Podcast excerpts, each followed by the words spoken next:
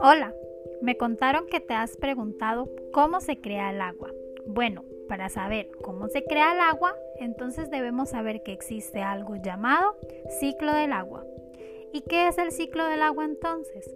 Es la forma en cómo se mueve el agua por el cielo, mar y la tierra. Y este movimiento es algo que se repite y se repite y se repite. ¿Qué es lo que pasa entonces? Bueno, el agua que está en los océanos, ríos y lagos se calienta por el sol. Después, el agua que se calienta por el sol se convierte en gotas muy pequeñas que no podemos ver y suben hacia el cielo en donde se enfrían. Ya por último, como las gotitas tienen tanto frío, se juntan todas y se convierten en nubes.